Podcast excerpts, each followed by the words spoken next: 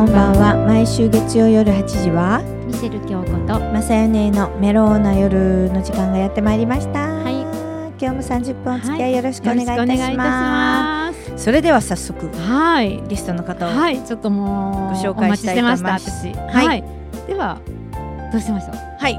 自己紹介でお願いします。はい、はい、えー、神戸の皆さんこんにちは。こんばんはですか、うんはい。えっとロジャー新太と言います。はじめまして。よろしくお願いします。ようこそいらっしゃいました。お待ちしておりました。はいありがとうございます。ようこそいらっしゃいました。もう今日はなんかもうはい。たくさん聞きたいこともありますしそうなんですよ。ねはい。全国の皆さんにメッセージを。はい、衝撃なこともあったりとか、はい、ねそうですちねょっとロジャーさんからうんいろいろとうんお話をお聞きしたいなと思ってます。はいうん。簡単な自己紹介など何を？あの、ね。されてるとか、そうですね。はい、はい。あのまあ今あのーえー勇気の伝染活動とちょっとうん。言い始めてるんですけども、はい、あのーえー僕自身がですね実はあのー子供の頃からうん。えっ、とまあ今でいう DV 虐待を受けたり、それから学校ではいじめを受けたり、はい。で、えー不登校になりまして引きこもりになりまして、うん。で、えー、と母親にちょっと暴力を振る、まあ、家庭内暴力を振るってた時期もありました。うん。それから、えーとまあ、大人になってからはあのパワハラとかね、うん。あって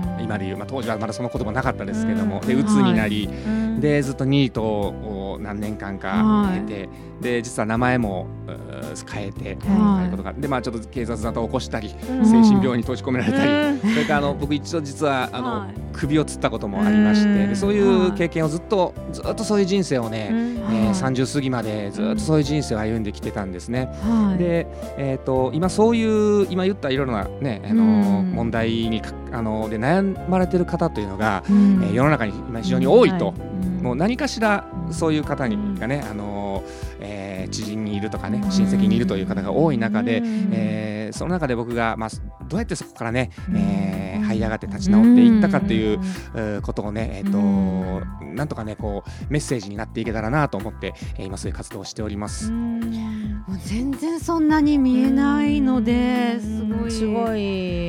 ねすすごい半生を。生きてきたらっしゃったのかなっていう。ね。でももう口では多分簡単にね、うん私たちは大変でしたねっていうけうん。けども、まあ。経験されててうん。その今日の本当にだから今日はそのお話を詳しく、そうですね、はい。悩んでる方いっぱいいらっしゃると本当に思いますので、はい。じゃあ今日はちょっと僕の経験をちょっといろいろあの、ねはい、語らせていただけたらなと。よろしくお願いいたします。あのまああの最初にまあうん虐待まあ DV 今でいう DV というのは、まあ父親からずっと暴力を受けてまして、あはい。うん。でもう僕はもう生まれた時からそうだったので、うん。もう世の中の父親っていうのはもうそういうもんなんだとそれが当たり前だとずっと思ったんですよね。だからそれこそラジオ番組でなんか父親を尊敬してますみたいなリスナーのハガキさんが読まれたのを聞いた時はうんびっくりしてえそんなことありえんの？みたいな。そういう世界ずっと。うん。で僕はずっともう父親をえっと僕生まれて初めて持った将来の夢がはい。父親を殺すことだったんです。もうずっとそう思って絶な対力もうだから4歳5歳からずっと力関係が逆転したら殺すぞ。それだけをずっと思って、えー育ってました。で、えーっとでまあ中学ぐらいの時についにね、えっとそれを実行に移して殴りかかるんですけど、はい。あのまだ父親の方が強くてですね返り討ちに遭うということがあって、うんでまあ父親とはちょっとあの単身赴任でずっと別で暮らすことになったので、うん。えっとまあ幸いちょっとあの取り返しのつかないことになることはなく、うん。えーだったんですね。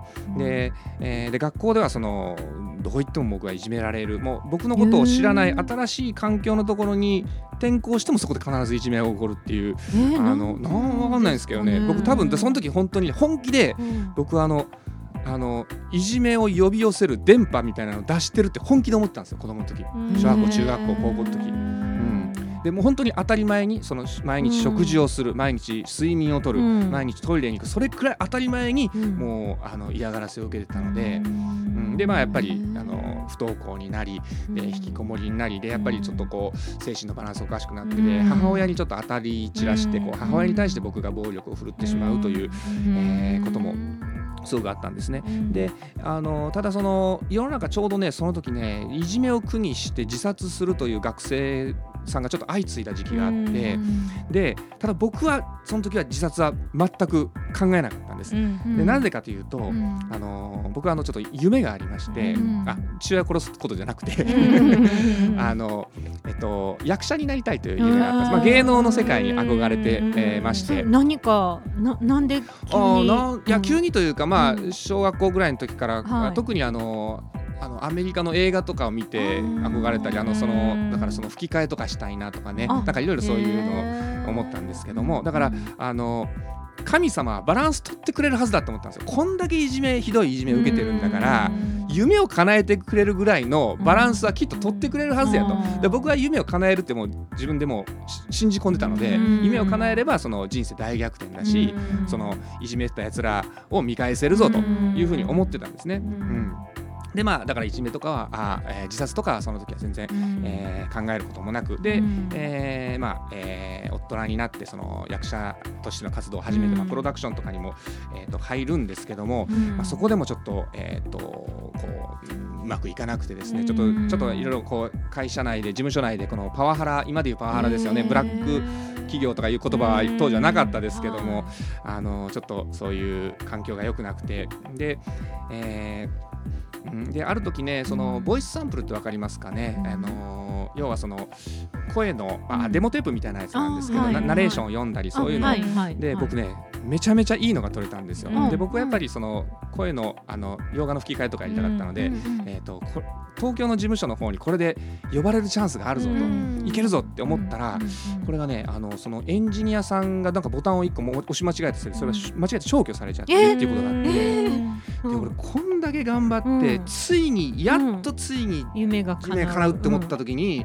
そういうほとんど僕の人生にと接点のない人のちょっとミスでチャンスが失うとか何なんだろうなっていうのがあってそれでちょっと鬱になってしまってでそこからはもうそのあのなんですかねあのそれまではもうやる気ま満々の枠ねエネルギーでこうそれがね20えー2000多分3年ぐらいなので、うん、今僕42歳なんですけども、うん、えー、計算してください。はい、ではい、でだからそこからはね、うん、本当にその舞台に行くのも辛くて、もう起きれないんですよね。もうあとあと今すぐ起きないと10分後の電車にもう間に合わない。でそれに間に合わないと遅刻するって分かってるんです。でも起きれないんですよ鬱になると。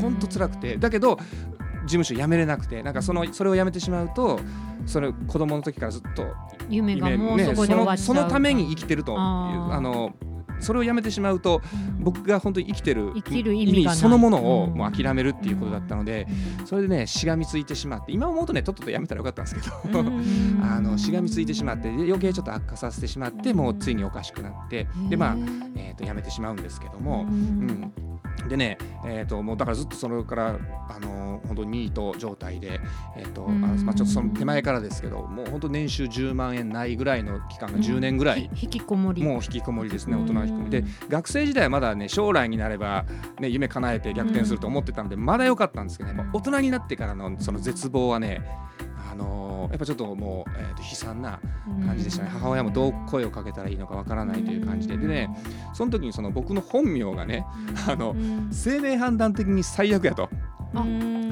でなんかね自分でどんなに頑張ってチャンスをつかみかけても他人のミスとかのとばっちりでそれを失うみたいなこと言われて、えー、当たってるとか思って、えー、まさにそれやと思って、名前が悪かったんですで名前はまあ変えるんですけども、もうその時にもだから母親にめちゃめちゃ言いましたね。お前らがこの名前つけたせいで俺らもどこ行ってもいじめられるし、チャンスも失ったしどうしてくれんねんみたいな。めちゃめちゃ言いましたね母親に。うん、で、えーとまあ、それがだから30何歳かな。30ななるちょっと手前か、ね、でしたね。で、えー、そこから、えーとまあ、なんじゃかんじゃあって、えーとまあ、首をつることになるんですけども、まあ、ちょっと恋愛絡みもあってなんですけどねこれはね。でもううんなんだろうね。もう今までこれだけしんどかってで夢も叶わないなら、うん、あんだけいじめにつらく辛いのに耐えてきたのは何やったんやろって神様バランス取ってくれると信じてたのにそれもないしもう絶望しかないっていううん。中で、はい。えー、と僕は首をつってで精神病院に、えーとはい。1か月ぐらい閉じ込められたんですよね。それがはい。30歳ですかね、30歳31歳。あそうだ。うん。精神病院の中で31歳の誕生日をね、えー、と迎えるんですよ。うん回入ったら出出にくいってよく聞くんですけど。うんまあ、どうなんでしょうかね、うん。まあそのいろんな方がいらっしゃいますのでね僕の場合はその僕は僕自身はそのまああのまともだからこそ首つったと思ってたぐらいなんで。そそんなにあのねうん。あの思ってたんですけど、うん。まあ、今思うとやっぱりちょっとだいぶおかしかったかもしれないですね。うん。うん。でそうですねでね、えーとまあ、今そのその後まあ一応ミュージシャンとして、はい。それから役者として一応、えー、と活動してるんですけどもそういう、はい今ね、えー、とこういう問題にすごく悩まれてる方が、はい。えー多いと思うので、えーとはい。ちょっとそういうのをねメッセージとして活動しています。で、うん。ちょっとね曲をねね。一曲、そうですね。あの紹介したいえー、ですとちょっとそのテーマ曲を作らせていただいたので、はいはい。えー聞いていただきましょうか。じゃあ、えー、とロジャー新たで、えー引きこもりの歌聞いてください。えー素晴らしい。いやーなんかどうやってうね、ん立ち上がななんそうですね。ここまでそんなにこんなにすごい思いをされて。でどうして今あの、はいこう本当に立ちえ直られてっていうぐらい。もう明るいですしい。やまあまあ今でも悩んではいますけども。うんいやーもうそういう風全に見えない然そんなに見えなくて、まああの30僕が23ぐらいの時に、はいえっ、とまあちょっといろんな、いまあ、人生をこう学び直したというかね、まあ、いろんな人に会って、うん。えーちょっと考え方がねもう根底からこうひっくり返されるというか、えっと今までやっぱね結局ね、僕はね全部人のせいにしてたんですよ。うんうんまあ、例えば父親から暴力があって、うん。学校でいじめがあった事務所でパワハラがあった、うん。それで僕のせいじゃないし、うん。巻き込まれたとばっちりだった不運だった、うん。でそれは確かにそうなんだけど、うん。ねで不登校になった鬱になった首つったって、うんだけども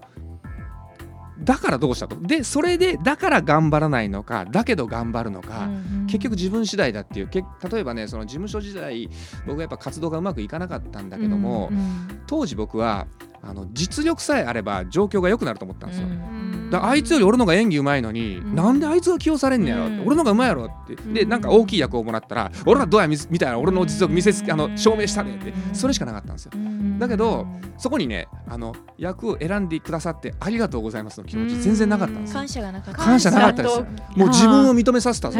それしかなくとて自分しかなかったんですね。あーで多分それをね社長とかも見抜いてて、うん。えーとだから僕はあのえっ、とまあ、これ人生うまくいくにはやっぱ実力と、うん。それから情熱、うん。それからねもう一つね人間性がやっぱ必要なんだっていうことを当時分かってなくて、えー、とやっぱ全部ねこう自分本位というか、えーと周りが悪い。うん、あのうん。人人とのつ人を大事にするとか人とのつながりを大事にするっていうのを全然うん。分かってなくて、ねもう自分の実力を見せつければ絶対うまくいくみたいなふうに思ってたんですよね。だからそのうーんなんだろうな例えばその、まあ、ミュージシャンとして活動を始めた時に、あの大きな賞をいただいたんですよ、はい。国際カンファレンスで。よね。はい。すごいですあの。一応日本人初受賞というのをちょっとはい。させて、ハイランブロック賞というのをいただいたんですけど、はい。その時もね昔だったら、うん。これも俺らどうや俺ら認められたでうん。みたいなうん俺の勝ちやみたいなしか思わなかったと思いますけど、うん。この時はね全く違って、うん。あのこの賞をに僕選んでくださった、まあ、審査員の方がいらっしゃられて、うん。その方たちの判断が、あの間違いではないんだ、うん。僕がそれに賞にふさわしいんだということを、うん。今後活動の中で証明していかなきゃいけない責任が増えることなんだなというふうに思ったんです。よ。へえ。だからそのなんかね、うん。やったというよりは、本当に感謝となんか身が引き締まる思いというか、うん。そっちの方ばっか誰かにだったんですよ。お会いして変わったんですか？すね。あのそんな考え方がそうですね。180度変わってそれぐらいは変わりましたね。だから名前に関しても今まで名前のせいやと思ってましたけど、今思うと、うん。僕は名前のせいにできたから、うん。それを名前を変えることで、うん。あのまたもう一度頑張り直せたのかなとかね、うんそういう考え方ちょっと考え方を変えるだけであのうんあのある人生変わった。そうなんですよ。ねあのあるあの元宝塚の大スターだった方が、はい。あのよくあの過去と他人は変えれないけども、うん未来と自分は変えれるっていうような言葉を言うんだけども、はい。えー、と自分の考え方とか捉え方を変えることで、はいあ。の過去さえもその持つ意味を変えれますっていうような話をされてて、あこれがそういうことなのかなっていうのをすごくねあの思うようになりましたね。で実はその殺し合いをした父親とというのも、今では和解してるという、すごいですよね。あのよく殺したくない。よくもう殺したくない。よかったです。はい。よく世の中でほら、うん。あの親が死んでからこう、はありがとうって言えばよかったなごめんって言えばよかったな仲直りすればよかったなと後悔してるみたいな話を聞きますけどそういう意味ではねあの僕は間に合ったんじゃないかなというふうに、えー思ってますね。だ今父親とは和解してますしもう母親にはもちろん暴力は振るわずもう毎日ハグしてますし、へそれもう、うん、そうですね。367歳になってうん。やっとこう毎日生きてるってことがあの幸せだな生きててよと。かった。うん、でもね、うん。えー、とちょっとたまにねたまに思うのがね、う今本当は僕はあの首つった時に死んでて、ん。このなんかこの楽しい人生はこう,、うん。こういうふうに生きたかったというなんかこう夢というか幻を今病院のベッドの中でとかなんかそんなみ一瞬の時間の中にこう長い夢を見てるんじゃないかなって、うん。なんかね、たまに思ったりそれぐらいそれぐらいねあうん。